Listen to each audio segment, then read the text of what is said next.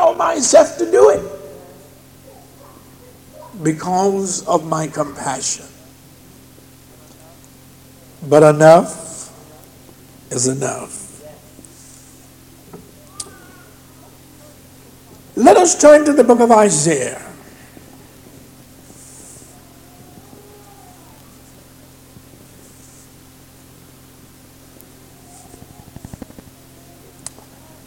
It is bad to backslide. It is bad enough, as I said, to be in a backslidden condition. A person that is in a backslidden condition is right on the borderline. You haven't really backslid, but you are right on the borderline.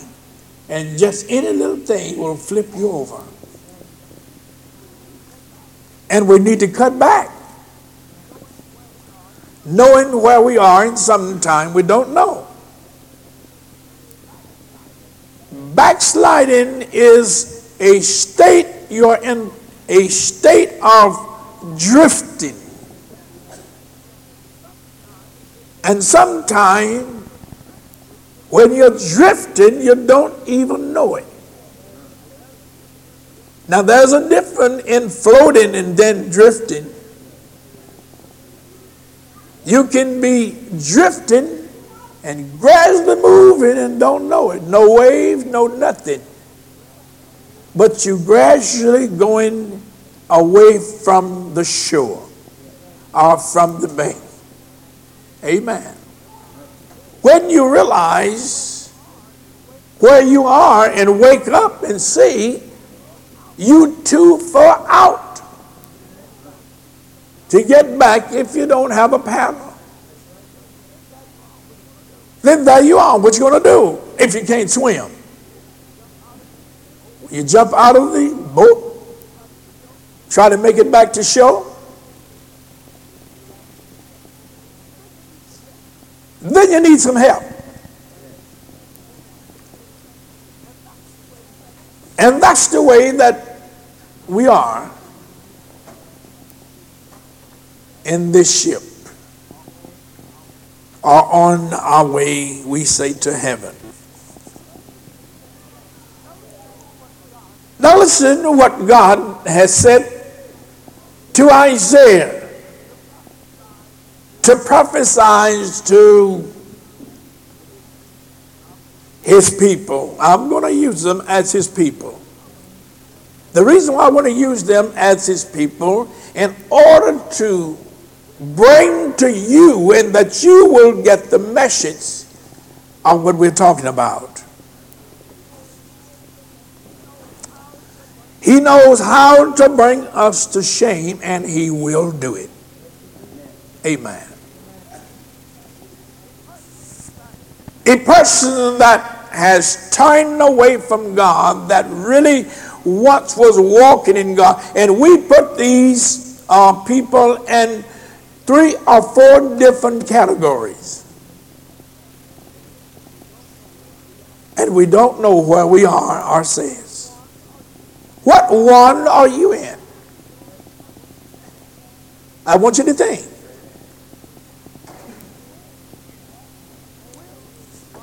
Will God hold his anger forever? I say not, according to his word. For he said that he would not, that he would not hold his anger forever. But yet he is a long-suffering God. Now he had been dealing with these people for some time. And now it's time for him to make a move to let them know exactly who he is and what he is capable of doing. And what is about to happen, because when we think we is untouchable and we feel that we got everything running smooth and God have been debated with us, and he has, He'll allow you to talk back at him. He'll allow you to say, well, Lord, I, I, I don't think you just. You don't think he'll allow that? Lord, I don't think you fair. You don't think that he will allow you to uh, stand before him with such words? Would you say that to him? Huh? You'll be afraid to afraid of what? He'll allow you. Listen, God made you different from any, anything else. Didn't they talk with him like that way back? Well, then what did he do to him after talking to him like that? Did he say, shut up, don't you say another word, don't you argue with me, look, I'm God. You're different because of the way God made you. You speak your mind to God. And some of you do on the inside, but you just don't bring it out. You're a coward. Now don't come looking acting like God knows your heart anyway. And he know, he know. God does a lot of things you don't think is fair. When he bless your neighbor and he don't bless you and you feel that you're living way better than your neighbor. And then you ask, well, I wonder why, why is everybody being blessed but me? What do that mean? What do that indicate? Lord, you, you, you, you're looking over me. In other words, I don't think that's right. You killed my child, or you, you caused or permitted my child to die, and my neighbor is worse than I. I go to church and I'm saved. Lord, I don't understand you. Ain't that what you think? God said, I know your thoughts. I, I know what you're thinking. I'm far off. You can't fool me. You can't get up there, amen, trying to make believe that I feel God, but you, you don't fear him. If you fear him, you won't commit sin. Now, that's a good way. Amen. And to fear God is the beginning of what? Wisdom. Wisdom. All right. So anyway, here we go. God has been working with these people a very, very long time. And because that there is no love in their heart for God and they are continuing in their own ways, then God say, I am tired. How long it's been? How many years it's been? This is not overnight. Not over a couple of years, but for a time. It's been said, the man that it take a long time to make him angry, don't fool with him. Because he might lose something up here on you. He's starting, he don't know when to quit. He, he say he go crazy on you. When he get mad, have you heard tell a uh, man beating another one to death? Huh? He just went, just went wild on him. Just, he, he didn't know, hey man, when that was enough. So God said, or is saying, don't stir me up. Don't have me to cause my wrath to come down up on you. I have refrained myself. I held my peace long enough. Trying to get you to understand, I sent prophets. I've sent priests. I've sent other ministers to try to tell you to break off from your sin. Now there is a recourse. God loves every one of us. I'm talking about everyone, the sinner and the saint, Israel and the Jews and the Gentiles. He loves all of us. But it's a mighty a mighty little love and respect that we have for him. All right. Now in this lesson that we're about to go into, God is fixing to bring somebody to shame. Oh, you wondering about that night. Why he going to do it is because he doesn't got time. He have to take somebody and make an example out of them so that others may fear.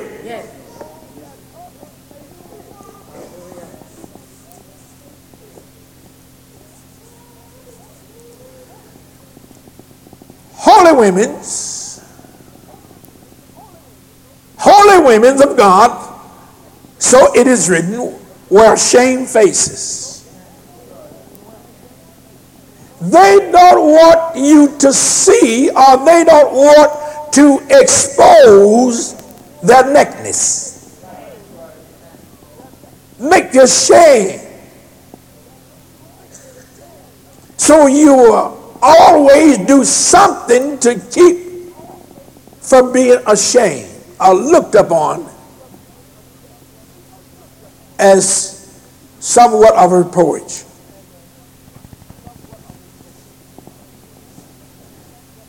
So they wear their dresses long enough. They don't wear them too tight. They don't wear them too low. Amen. Now that's in the book. You don't wear them too low. You don't wear them which splits up to your thigh. Huh? You don't wear them which splits too high in the back. Why? It's because you're ashamed. You used to do that. Oh, I ain't getting no amens in here, but you know that's the truth. I said you used to do that. The shamefacedness that you have, it's because of what God has done for you on the inside.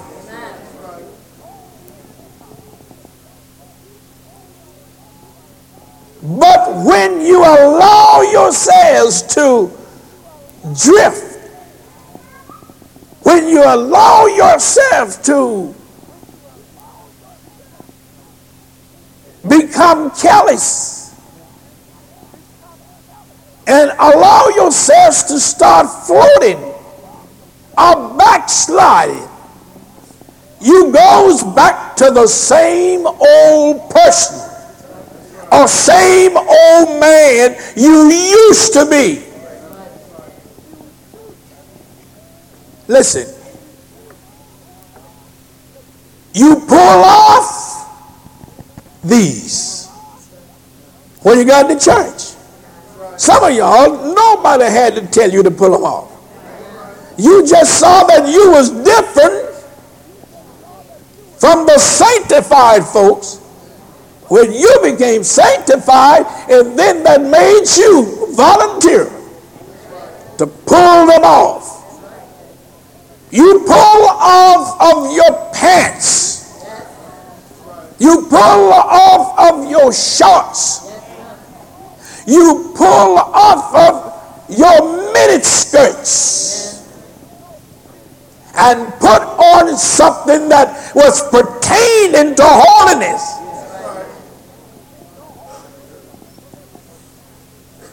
For you were ashamed the way you were and how you used to dress. And you thought it really looked bad, and it did. But to the world, it didn't. Now you walked in the pathway of duty for a long time, and it's a beautiful way when you live in holy. Huh? It's a sweet way when you live in a holy. Huh? Oh yes, oh yes. I don't hear some of y'all saying nothing, but I'm telling you the truth, it is. Amen. And everything was up to par. Listen. You was anxious to go to church and to be on time. You was glad to come close to the front. You had a smile on your face when you entered the house of worship. It was praise the Lord to everybody. Everybody looked sweet to you. You go out and spread the news, the word about your church, Greater Bethlehem Temple. None like it. Amen. That went on for a while. But remember, there is some endurance that we'll talk about later, but there is some endurance. Amen. You got to keep this thing up. The further you get on the road, the more speed you ought to pick up instead of backing up. You let these little cars, you know, uh, would skip off just in a block or two and they gone. But them old Buicks, if you remember, them old baby Langtons, y'all don't know nothing about that. And all those old cars, when they really start to rolling, they'll overtake the others down there somewhere that run hot. And they just getting ready to run. Now, whether you know it or not, or believe it or not, we are in a race. And it's time for to be refueled, because some of us is about to run out of fuel. And you certainly need something to take you to your destiny. You done pull off these things, done pull off this up here, and you done pull off of the bracelet, you done pull off of, and now here you come back.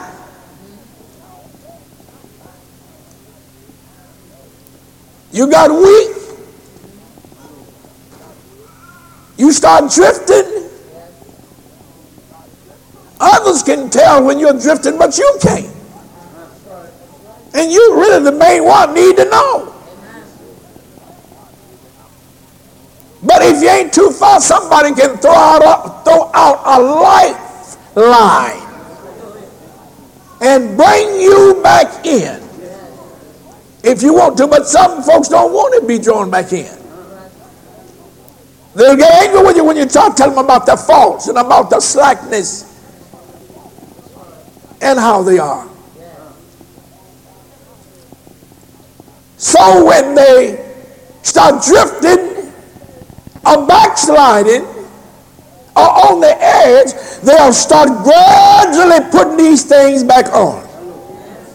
Now, y'all know me. I'm not against jury. Huh? Hallelujah. But if you pull it off, when you got saved, if you pull it off, what made you put it back on? Who told you to put it back on?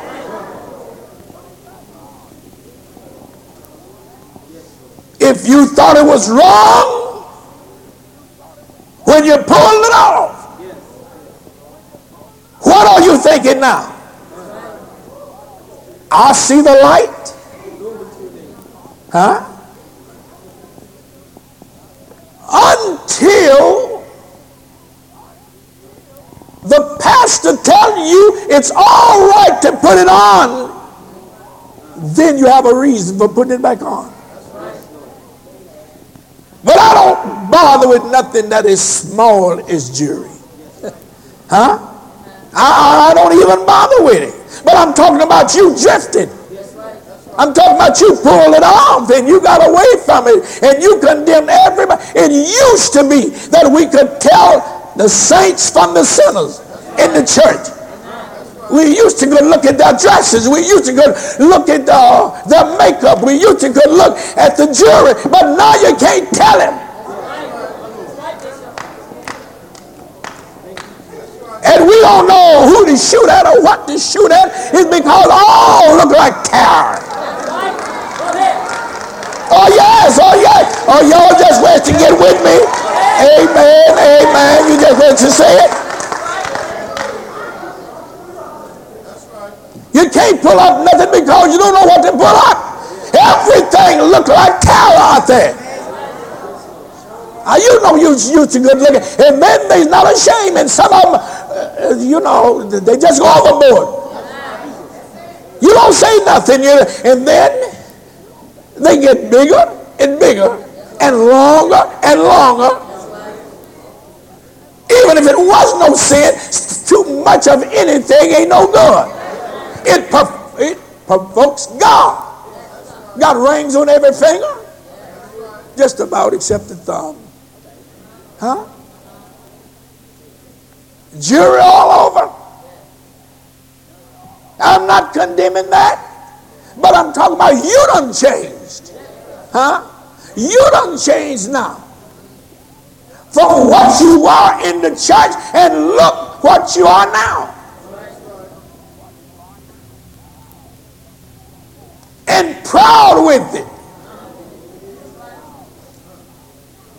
And it become an insult to you if anybody saying anything to you about it. If this was going to cause me to be lost, I'll take it off. I said, if it was going to cause me to be lost, I'll gladly take it off.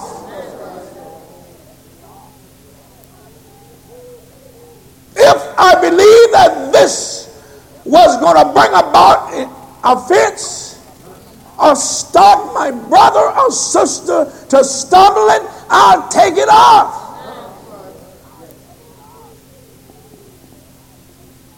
But we would rather do anything wrong than to do the right thing.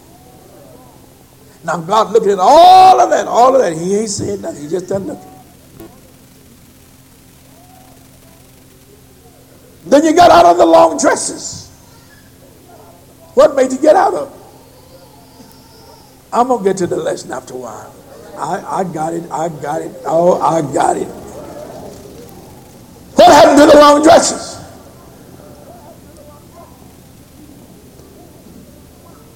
You used to have them or wearing them the right length. And you would wear them long.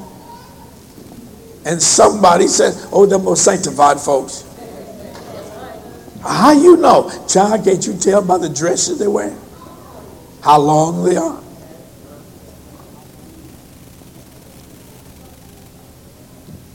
But you start drifting and you start raising them. And you go from that into shorts, working in the yard at home. Maybe God wanted me to teach this because springtime and summertime, oh, it ain't no harm in my own yard. So I'm going to wear what I want to wear. I'm going. I have never seen and all the days of my life, women love to put on pants. Years ago, even unsaved didn't like pants. They didn't like them. But now they would rather wear pants than to wear a dress.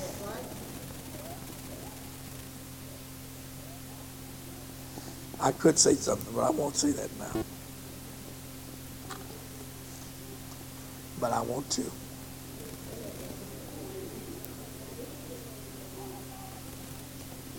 I'm talking about drifting. What I'm saying may not make sense to you right now, but it will. God said, I'm going to bring shame up on you. You're still in the church, but I'm going to bring shame upon you.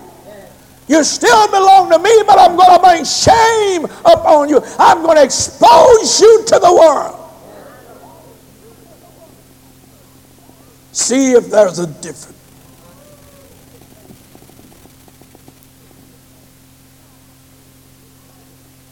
Now,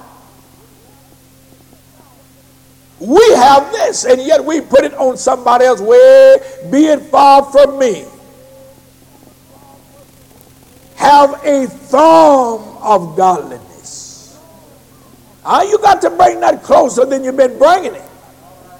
Because when you put it far from you, you can't see yourself.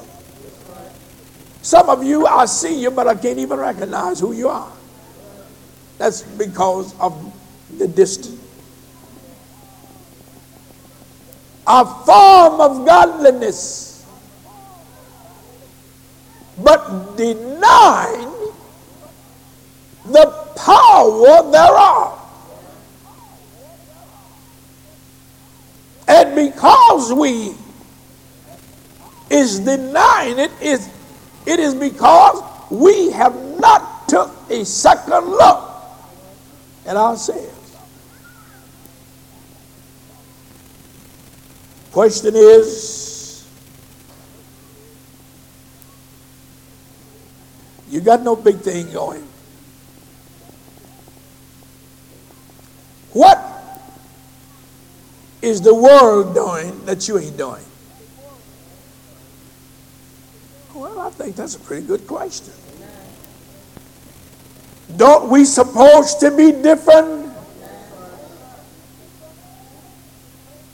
Then why are we trying to pattern after them instead of them pattern after us?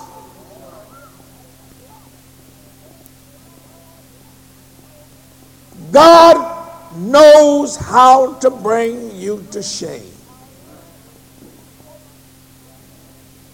All right.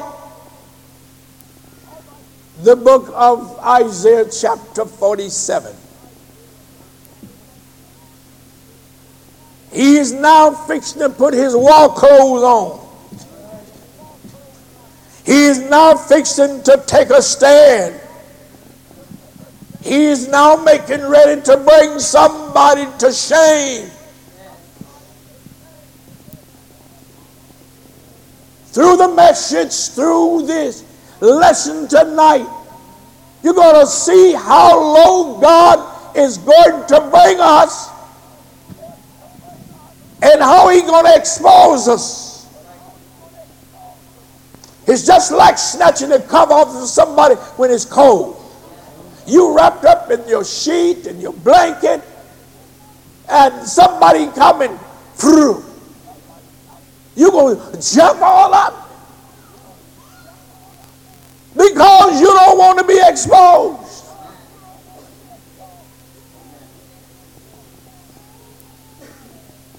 And it doesn't feel good either. So listen to what God is saying through his prophet as he tells him to say. First thing he said is to come down and sit. That's bad enough. What? You must be up. You feel so secure and good in yourself. But I've been watching you a long time. I've been pleading with you. I've been begging you. But you wouldn't take heed. And now I am tired. And I'm ordering you to come down. Hallelujah. What's the matter, Lord? I'm tired. I've been prevailing with these people long enough. I'm going to say this before we get further in the message. And it's good to remind ourselves about it because we are here. I don't know what the year of two thousand holds. And I don't. Maybe you do. Maybe you, you is making ready to do something about it. But I don't know nothing I can do about the year of two thousand. But depend on God. Hallelujah. I know you're speaking about computers and all these other things, and you're trying to, I will, now when I say you, you may not be doing nothing.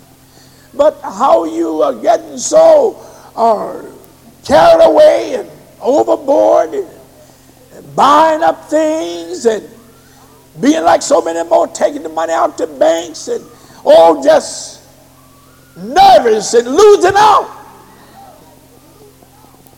And yet you can't do nothing about it. Only what God allows will be. If God is not ready for a disaster to come up on the world or America, it isn't coming.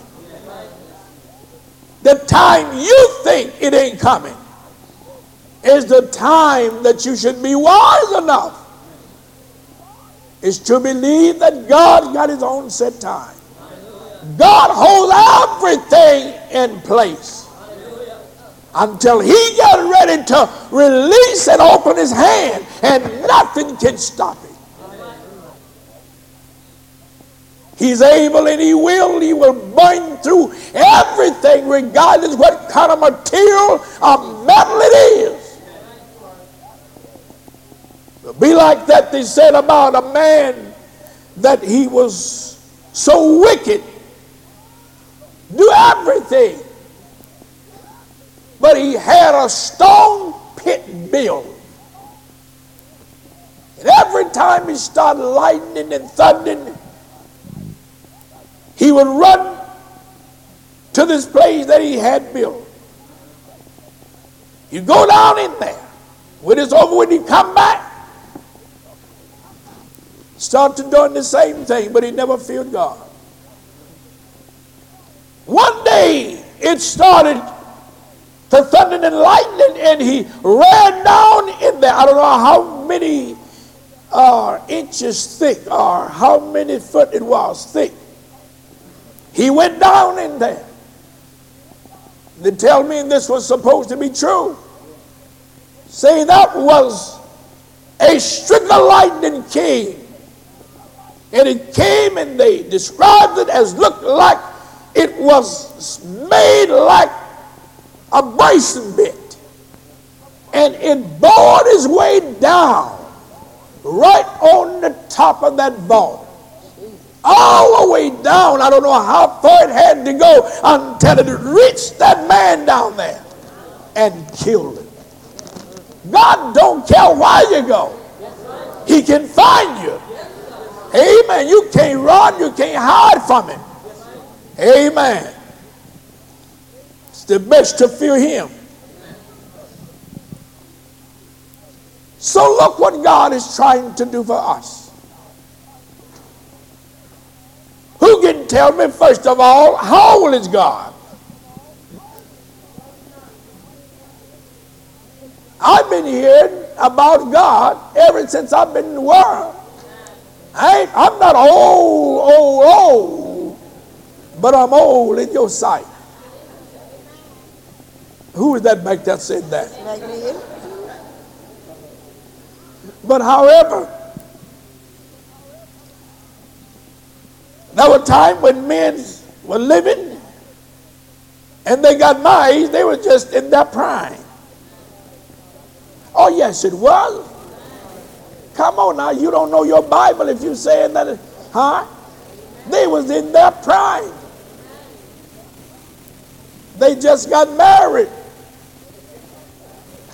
and just began to have children back there then. They just began to live. But what happened to us? It was sin. Because of sin, that our years and days has been shortened. and they were good men. But look what God has done and allowed to bring us to where we are now. God didn't make us that we would get uh, fifty, sixty, eighty years old and die.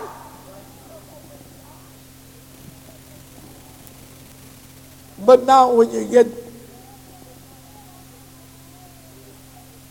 a certain age, you're in the way.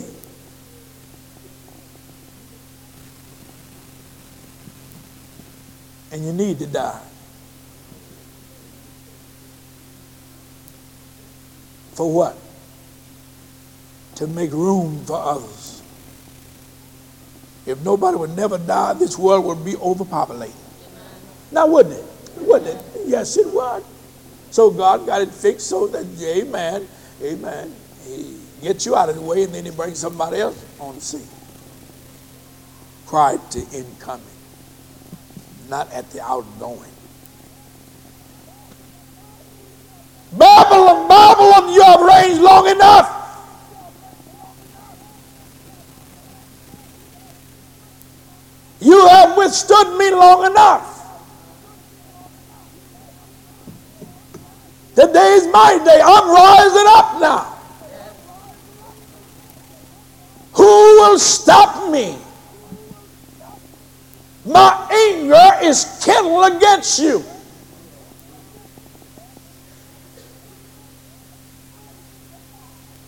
I sent prophets. I sent messengers. I warned you. Time after time. Instructed you how to live. But you wouldn't do it. Now I am ordering you down. You ever heard when God started blessing you? Nobody can stop him from blessing you. By the same token, when he cursed you. Amen.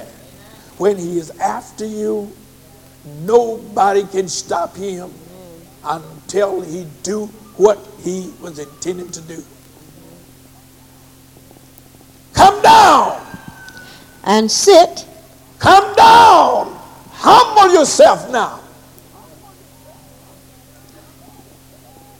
The Lord God of Israel is speaking. Come down. And sit. Is he ordering you down? Think about where you are. Think about where pride has allowed you to be so high. Oh yes, we have a lot of pride. Pride. And God hates pride. Pride becoming enemy to God. Come down. Surrender. Humble yourself. Sit in the dust. Get out from where you are. Not on your knees. Not in a chair. But sit down on the ground. Sit down in the dust. Who want to be on a down? From kings and priests, those that are in high authority now, to come down and sit in the dust. Hallelujah. You're in a backslidden condition. Watch him now. Read. Come down. Come down. And sit in the dust. Sit in the dust. That's the order. O virgin daughter of Babylon. O virgin daughter, O virgin daughter of Babylon. Sit. Sit. On the ground. Sit on the ground. There is no throne. Huh? There is no throne. There is no throne. Hallelujah. I'm ordering you off for the throne. There's no throne for you now. There once was, but no more. Because you wouldn't listen. There is no throne, uh-huh. O daughter of the Chaldeans, yes. For thou shalt no more thou shalt no more be called. Thou shalt no more be called. Tender. Tender. And delicate. And delicate. Take the millstone. Oh, yes. You fixed to what now? Amen. I'm fixed to do something now. I'm fixed to order you to do something. Take the millstone. It's and, time for you to go to work. And grind meal. Grind meal. Uncover thy locks. Unco- uncover thy locks. Make bare the legs. Oh, yes. I'm talking about making you to shame now. Huh? Now, there once was a time that when you see these things, and then you would know that it was a reproach and even of shamefacedness. That's why that I brought in earlier concerning of those that feared God back there in the olden time, and how that they uh, dressed themselves, how they conducted themselves, but now this is different. I'm fixing to expose you. What you couldn't see, you can see it now. So he said, uncover what? Uncover thy locks. Uncover thy locks. Make bare the leg. Make, you know what that means? Your leg you couldn't see. I don't see Sister Foucher's leg. Why? Why I don't see him? She got him covered up. Huh? But he said, now, make bare the legs. Huh? Pull that long dress up. What are you going to do? I'm fixing that exposure. No, I want it down. Lord, no.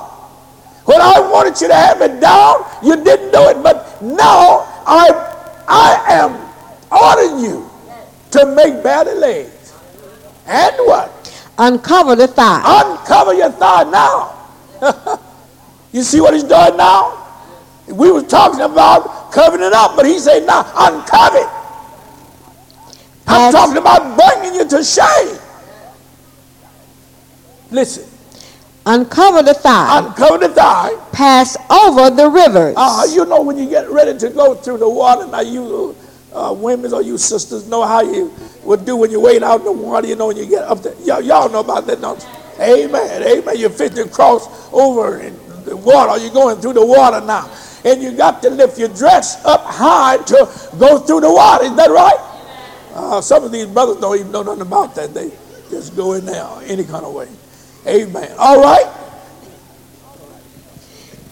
Thy nakedness. Your nakedness.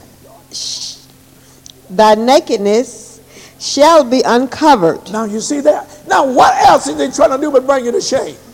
Your nakedness shall be uncovered. What are you doing, Lord? I'm exposing you.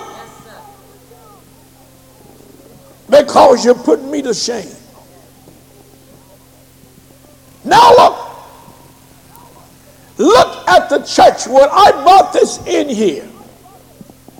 That you will take another look at yourself. And I believe that God gave me this to give Greater Bethlehem Temple, because it's nobody but us, to give it to you that you will take heed with yourself. Now he said, thy nakedness, your nakedness shall be uncovered. Shall be uncovered. Now let me go back, that you may be able to understand now exactly why. You remember earlier, and some of you should have been in here, you wasn't in here, so you don't even know what the Bible class is all about. Amen. But we find that when you are in a backslidden condition, when you are on the edge, when you is about to go overboard, when you are drifting away from God or from the peaceful shore. You don't know the state that you're in until you have drifted too far. When you backslide, you goes back to your old own self. Think about it now. You reach back and get things that you done laid aside, that you once was taught against, that you once felt it was wrong, It was wrong for a woman to cut her hair back then. It's still wrong. Now you can get in trouble with something with God that is in the book, and that will never be erased. For a woman to cut her hair, it is an abomination. It's a disgrace before God that a woman would cut. I'm not talking about, amen, evening her hair up. I'm talking about styling her hair like a man. Cutting all that beautiful hair off that God gave. There's some that Nancy crying, a baby, he ain't got any hair. You remember that? We love when our babies be born. Oh, honey, got a head full of hair. Oh, it's this way, it's that. And then when God gives you some and let your hair grow out. And I think a woman is beautiful with hair. And then you get so much of the world in you. And you say, oh, I can't do nothing with it.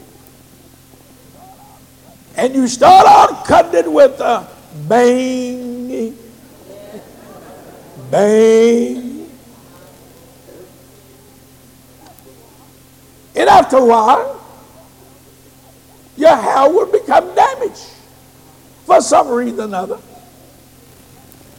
When it becomes damaged, then you will, you know, say, well, I need to do something about this. I don't blame you. But that's another thing. Don't look too nice when your hair is damaged. Some long, some short, some up here and some down, you know. You want to even it up, that's all right. When your spirit is right and your motive is right in what you're doing. All right? So here we are. Some men you can't tell, and this really goes for, for white folks because, amen, black folks' hair don't grow that fast. I'm talking about the men. You can't tell the men from the women, but that's white. That ain't black hardly.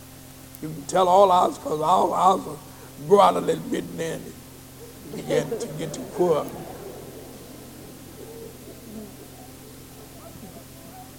But it's a shame to cut off that beautiful hair. That God said, I want to beautify the women's, of the women. Well, the women's. And make them beautiful for the man. Did you know that? Do you know that God fixed up the woman for the man? Oh, y'all didn't know that, did you? No, y'all didn't know that because you ain't saying nothing. You ain't saying, huh? God made the woman for the man. Do you know that? He made the woman for the man. And the man he made for himself. Is that right? But now the woman that allowed pride to get up in her, overtake her, and she have caught the boat and start drifting. A husband has thrown off the lifeline, but she won't take it. Don't cut your hair. But they're cutting it anyway. And they'll cut it so short they can't hardly do anything with it no way. You know when you have so short, it won't take a curl, a curl. Is that right? It won't take a curl. It won't take a curl. At least you're going to cut it, y'all, and let the curls wrap around it three or four times anyway. But you done it where you can't even get a curl. You put a curl in it, it won't last no longer than you comb it. It come right on out. Is that right? It may seem funny, it might sound funny, but it is true. What is about to take place?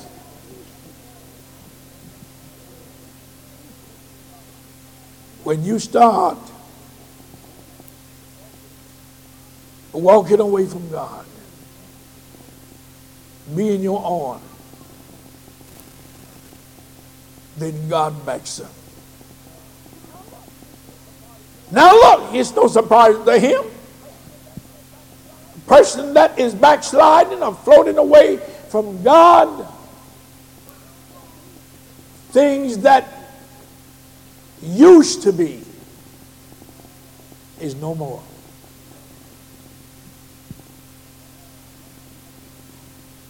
How are we going to stop this? Let us go to the book of Proverbs twenty-six and eleven and Second Peter two, twenty-one and twenty-two.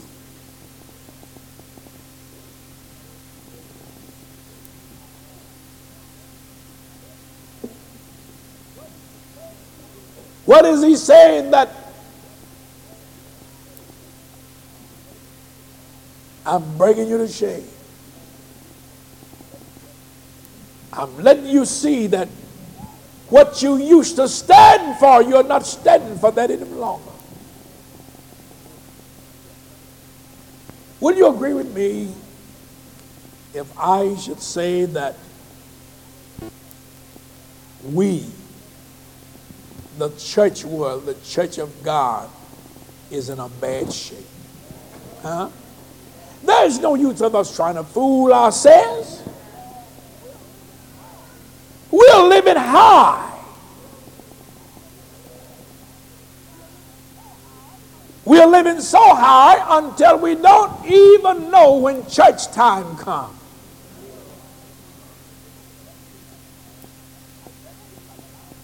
I said to you some time ago, stop looking at daylight,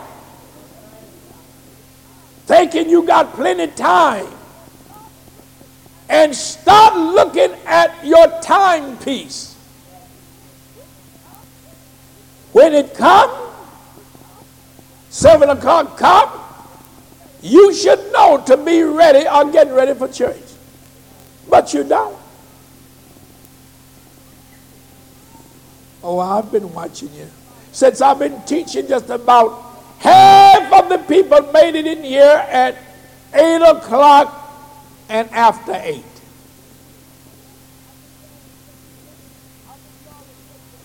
How many of y'all was late for work this morning?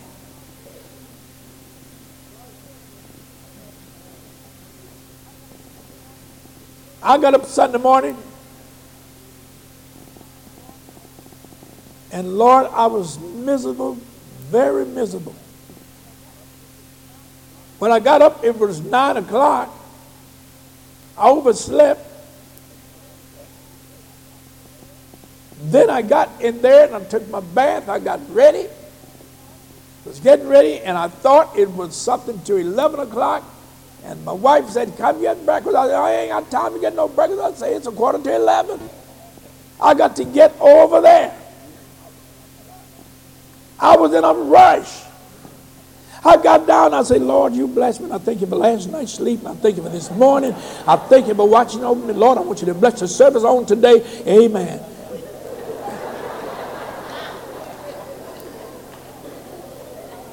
That was the shortest prayer I ever prayed on Sunday morning at home. I used to get out there and stay so long, my wife think I'm asleep.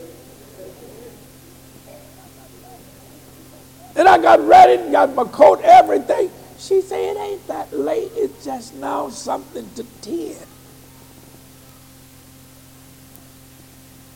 And then there I was. But I was getting in a hurry for him and for his service. I did not want to be late. But how many of us will miss out and we don't care about the service of the Lord, that we will rate other things, natural things, much higher and more valuable than the things of God. Well, I believe God heard my prayer anyway. It was short, but he heard it. Because he knows what I was doing. I was doing it for him. But it won't work like that when you're on your way to work and you don't pray just a word or two. All right, the book of Proverbs. Let us see what he's going to say. It has already been prophesied. twenty-six and eleven. twenty-six, eleven. As a dog. Now, I, I, do you know what a dog is? I, I've mentioned this before. Do you know what a dog is? Now, God got the lowest thing. And yet, when you come to the definition of a dog, it will tell you what he's good for. But it will also tell you what he is. A dog is one of the lowest animals or creatures that there is on God's earth. Why did he use a dog? A dog is good. And you see, you see more dogs than little now. I'm not talking about human beings. I'm talking about dogs, dogs. So many pets, so many, all of these. They didn't have that way back then. Some dogs they would eat. Well, some cats they would too. But this is very low. That's the reason why the Jews classed the Gentiles as dogs. Don't eat with them, don't sleep with them, don't have nothing to do with them. They is filthy, they is dirty, they are the scum of the earth. Don't associate with them at all. They is nothing but dogs. Dogs with two legs, they're dogs. That's very low, dog. When you've been called a dog, honey, they putting you down. To me, it's worse than a fool. You nasty dog, you.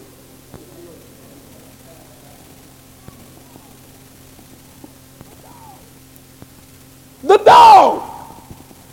Hallelujah. Listen. The as, dog.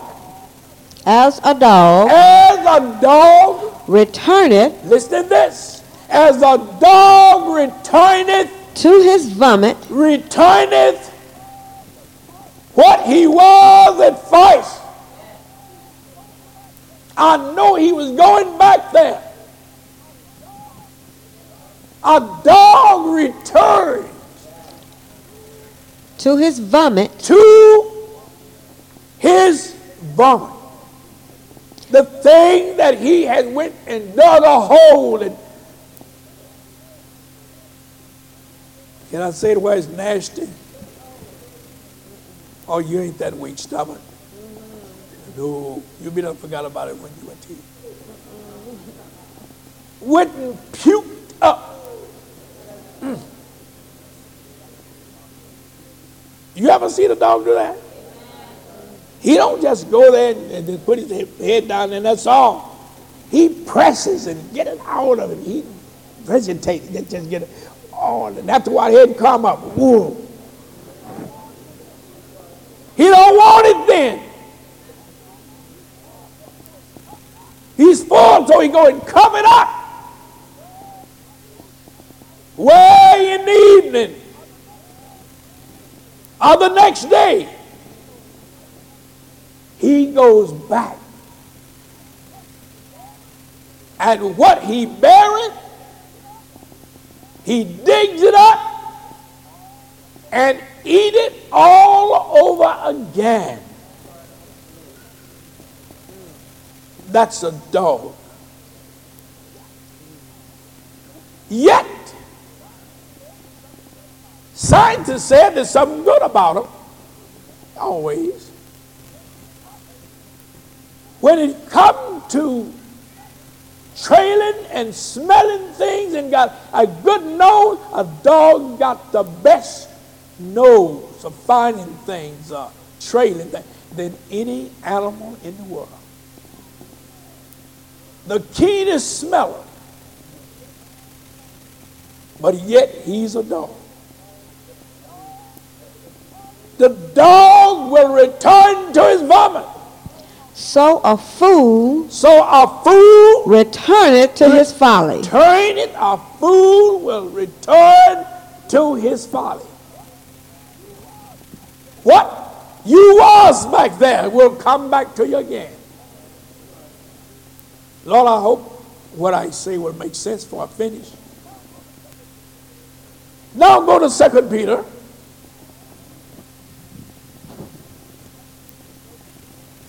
Chapter two, verse twenty-one and twenty-two. For it had been better. Listen, listen.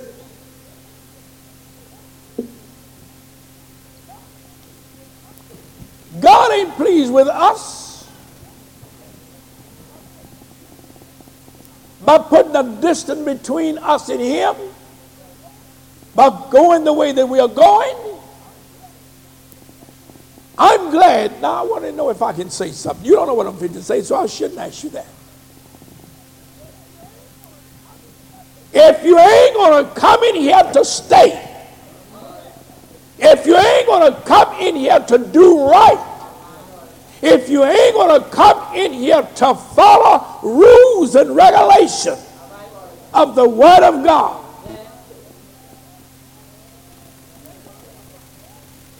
you ain't going to live right. It would have been better if you had never received the Holy Ghost. Oh yes, we are glad for those that come in. I got the Holy Ghost. But will you keep it? Or will you let it keep you? It would have been better. For better, it, so said he. For it had been better for them uh-huh. not to have known the way of righteousness. Then have known the way of righteousness, the way of truth. It would have been better if they had never known nothing about it. Then, then after they have known it, after they have known it, after they have received the Holy Ghost, after they become that new creature in Christ Jesus, after they have known it, to turn, then to turn from the holy commandment, from the holy commandment delivered unto them, delivered unto them. You turned away from it. You only walked a while, but you stopped. You used to be obedient, but you have lost respect. Think about it. We are not like we used to be when we first received the Holy Ghost. You was very easy then to control, but you now, you have allowed pride to rise up in you. And you have done your own thing. And God is not pleased. Disrespected way of saying, now you might say that you're not. And we put this on the world instead of applying it to ourselves. That we who used to know God, no, I didn't want to say that, something stiffly. Amen. But it, nevertheless, it'll come back. Read.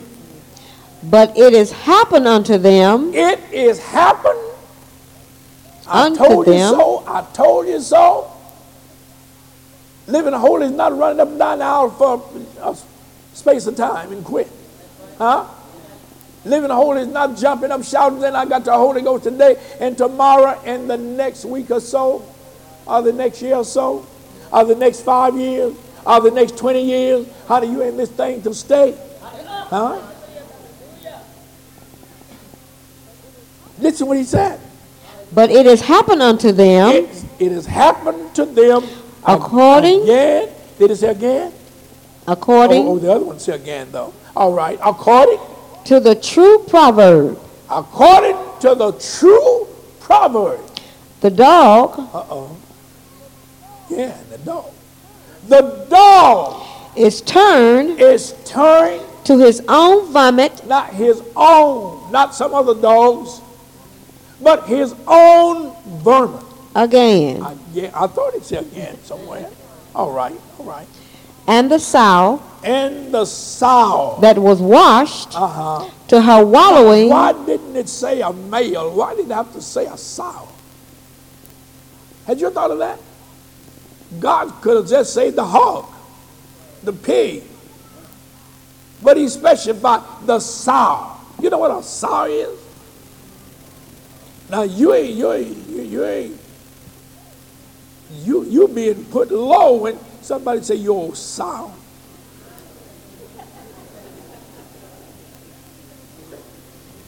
Now man ain't no sow. Is that right? Or is he? A man is not a sow, but a female is a sow. It's classed as a sow. Man is not as a dog. A female is not a dog. Oh, is that right? Is that right? That's true. When God said a dog, he specified in talking about the male. You didn't know that either? He said the dog will return to his vomit again. And also the sow. That was washed. The female hog. Not the pig. But the sow will return to her what? Wallowing. Oh, she wallowed back in the mud. I don't care how clean they are, how you might clean them up. They going back to the same old nature and ways and wallow in that same stuff. How is it when God bring you out and has brought you out of Egypt, has washed you and cleaned you up, forgave you of all your transgression, washed you and made you whiter than snow. Hallelujah. Took the old funny smell away from you. Gave you a sweet smell. Hallelujah. Changed your clothes. Made you fit for the master's use. And because of the period of time, the length of time, you got hot as a sow, longed for a watering place, and never forgot what it felt like. She went back to her same old ways, doing the same thing. What are you saying? The church world today, look what a mess that we are in. Huh? God said, be not unequally yoked together with unbelievers. I'm classing the unbelievers as dogs. Don't entangle yourself with them. I've set you free. But you're just like Israel that wanted a king. God pleaded with them through his prophet and all to tell them, they don't need a king. I'm their king. They don't need another one. But if they got a king, tell them what their king is going to bring about. What he's going to do to their daughters, their children, the young men. Let them know that they're going to make slaves out of them. This was told to them when it was finished. They say, yea. We heard all this. Maybe we believe all this. But we want a king. God said, all right, if you want one, I'll give him to you. But I will give him to you in my wrath. I'll never be pleased with you having another king. I am your king. I am the one that rules over you. But look at us now. The dog will return to his vomit. The sow to her water. He said, it's enough. I'm fed up. So come down and sit in the dust.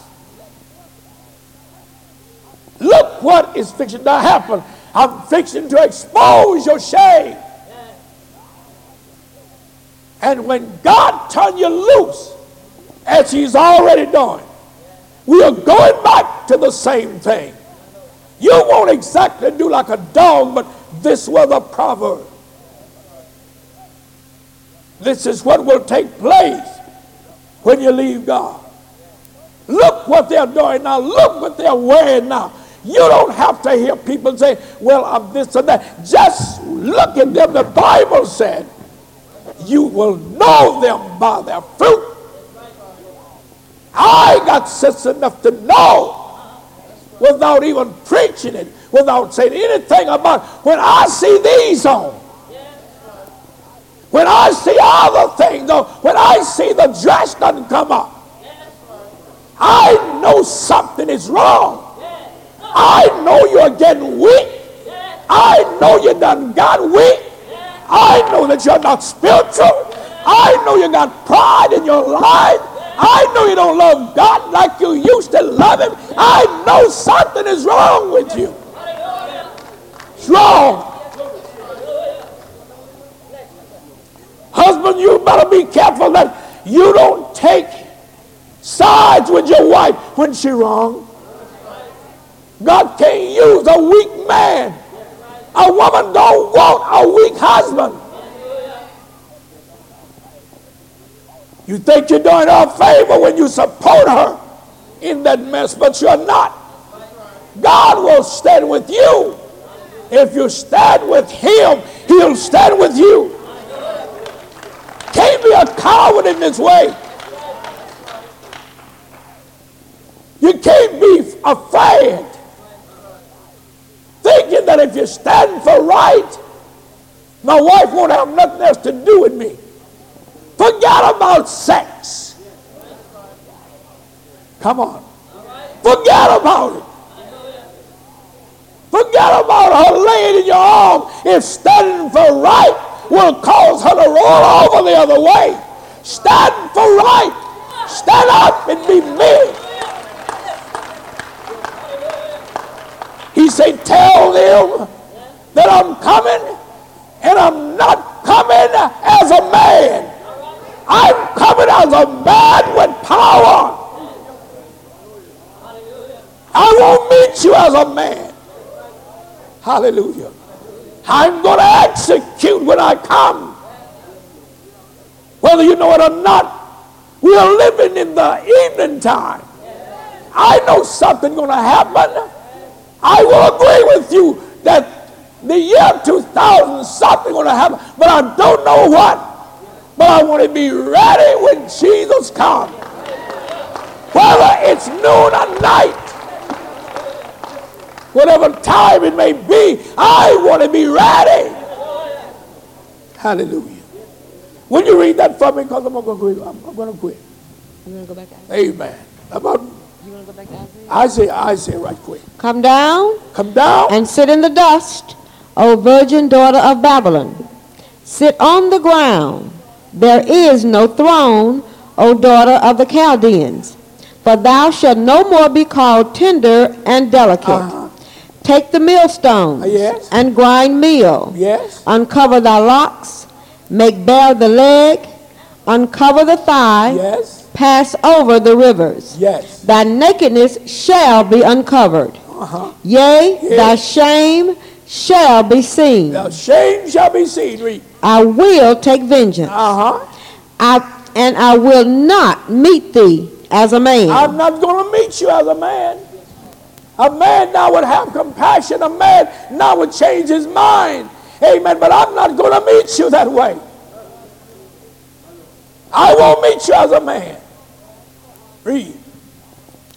As for our Redeemer, uh-huh. the Lord of hosts is his name. Now remember this. There is coming a time that God is, he won't have no pity. So that's the reason he said, I won't meet you as a man. Because a man can beg his way out of it with another man, but God said, it won't be so with me. I'm not going to meet you as a man. What I've made up in my mind to do, I'm going to do it. But you can change all of that if you do it in time. If you start letting God be first in everything you attempt to do, if you'll get in, hur- in a hurry for God and see what he will do for you. But you know what happened? We'll put him way back. I'm going to say this and I'm going to quit.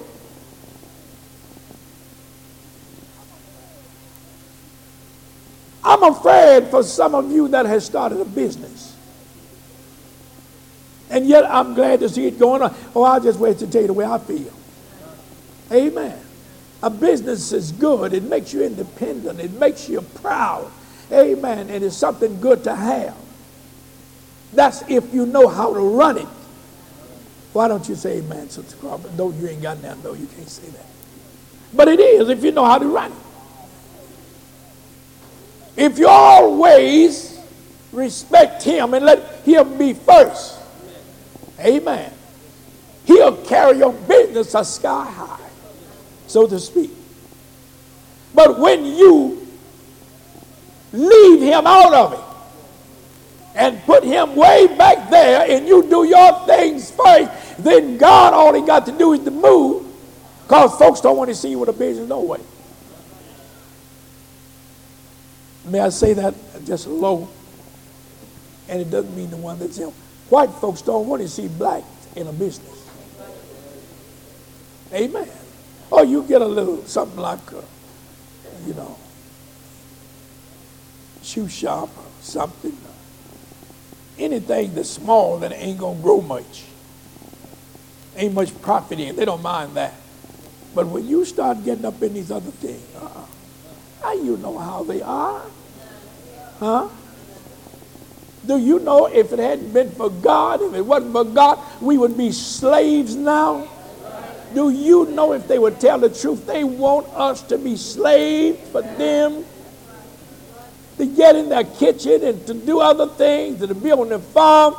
The Delta about to run out of business is because there's no farm workers up there hardly now. And anybody that is just working and working and working up there, amen, so to speak, just for nothing, ain't got good sense. No, I won't say that. They ain't never woke up yet.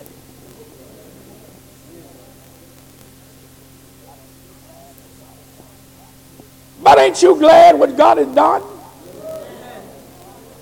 That brought you from where you was, from nowhere to somewhere.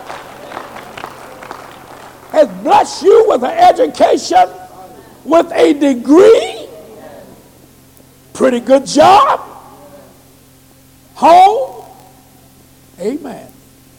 Somebody asked me the other day, say, are, are any of your members in the church, are, are, are they, uh, what you call it? No, they talked about buying property. Oh, are any of yours, are they relatives in your congregation? I said, oh, yeah. I was glad to say, oh, yeah, yeah. yeah. Well, uh, and then they told me a few more things. Amen. It's good money in real estate. It's good money. Amen. If I didn't have the kind of job I got, I'd be in it too. I certainly would, because I was in it once, you know. Amen. Y'all might think y'all was the first ones in it, but you wasn't. I was. Amen. I was in it in nineteen and around in the fifties. Amen. I sold houses, F H A. Fixed them up and sold them. Buying other things. Amen. Oh, yes, I was doing all that. And I know it's good money there. Amen. I was renting houses out also. Oh, I didn't know. You didn't know that about me? Amen. I knew it. So anyway, it's good money in that. And you can go where you want to go in real estate business. But if you ain't got him along with you, and you put your stuff ahead of him, and allow the devil to dictate to you, amen, leaving him out, the devil know why he carrying y'all right enough. Oh, I'm busy, man. Uh, I'm a businessman. I got some real estate property I got to go to and see about it. I got to do this. But man, it's time to go to church. Yes, but I got to do this. So I'd say, uh-huh. And because you got to do that, then I got to do this. He can script you. If he don't do that, he can cause a disease to come up on you that you cannot get rid of. He'll bring about, let the enemy loose, to stir up trouble in your home. Oh, he knows how to do it. But if you put him first, it's no better life. Bring it to shame. Going back, look at yourself. The thing that you used to stand for, you don't stand for no longer.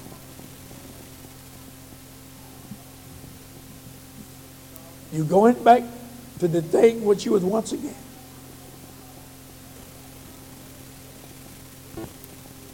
I was asked today, and I hope nobody feel bad, but this we will be dealing with all time. Just because a person or a sister gets so weak and allow a brother or an unsaved to beget a child by her, you don't have to marry him. It's his responsibility to take care of the child, but you don't have to marry him. And with God, you better not marry him. Amen. Because you is in trouble, trouble then. Now, if he want to do two things to be saved, and that is to get baptized in Jesus' name and filled with the Holy Ghost. Now he done gained that now. Then if he's still in love with you, he can marry you. If you want him. But you may not even want him. Or when he gets the Holy Ghost, he may not want you. He may want somebody else. Then you'll say, he does me wrong.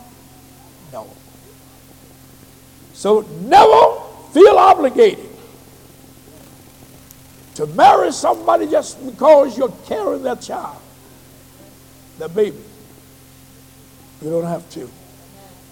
Repent to God for being in the condition that you're in.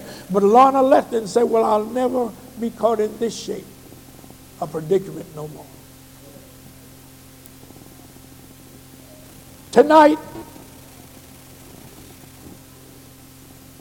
I really didn't say all I could have said or wanted to say, because when I got up here, the Lord sort of changed me. And now I know why. If there's anybody here that really want to be saved, want to be saved, want to be baptized in water in Jesus' name, want to be filled with the Holy Ghost, you can get up now and come. God is looking for somebody that desires to be saved.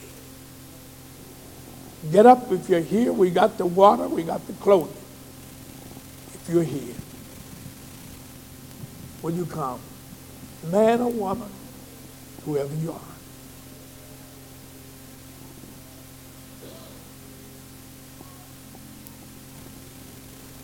Enough is enough.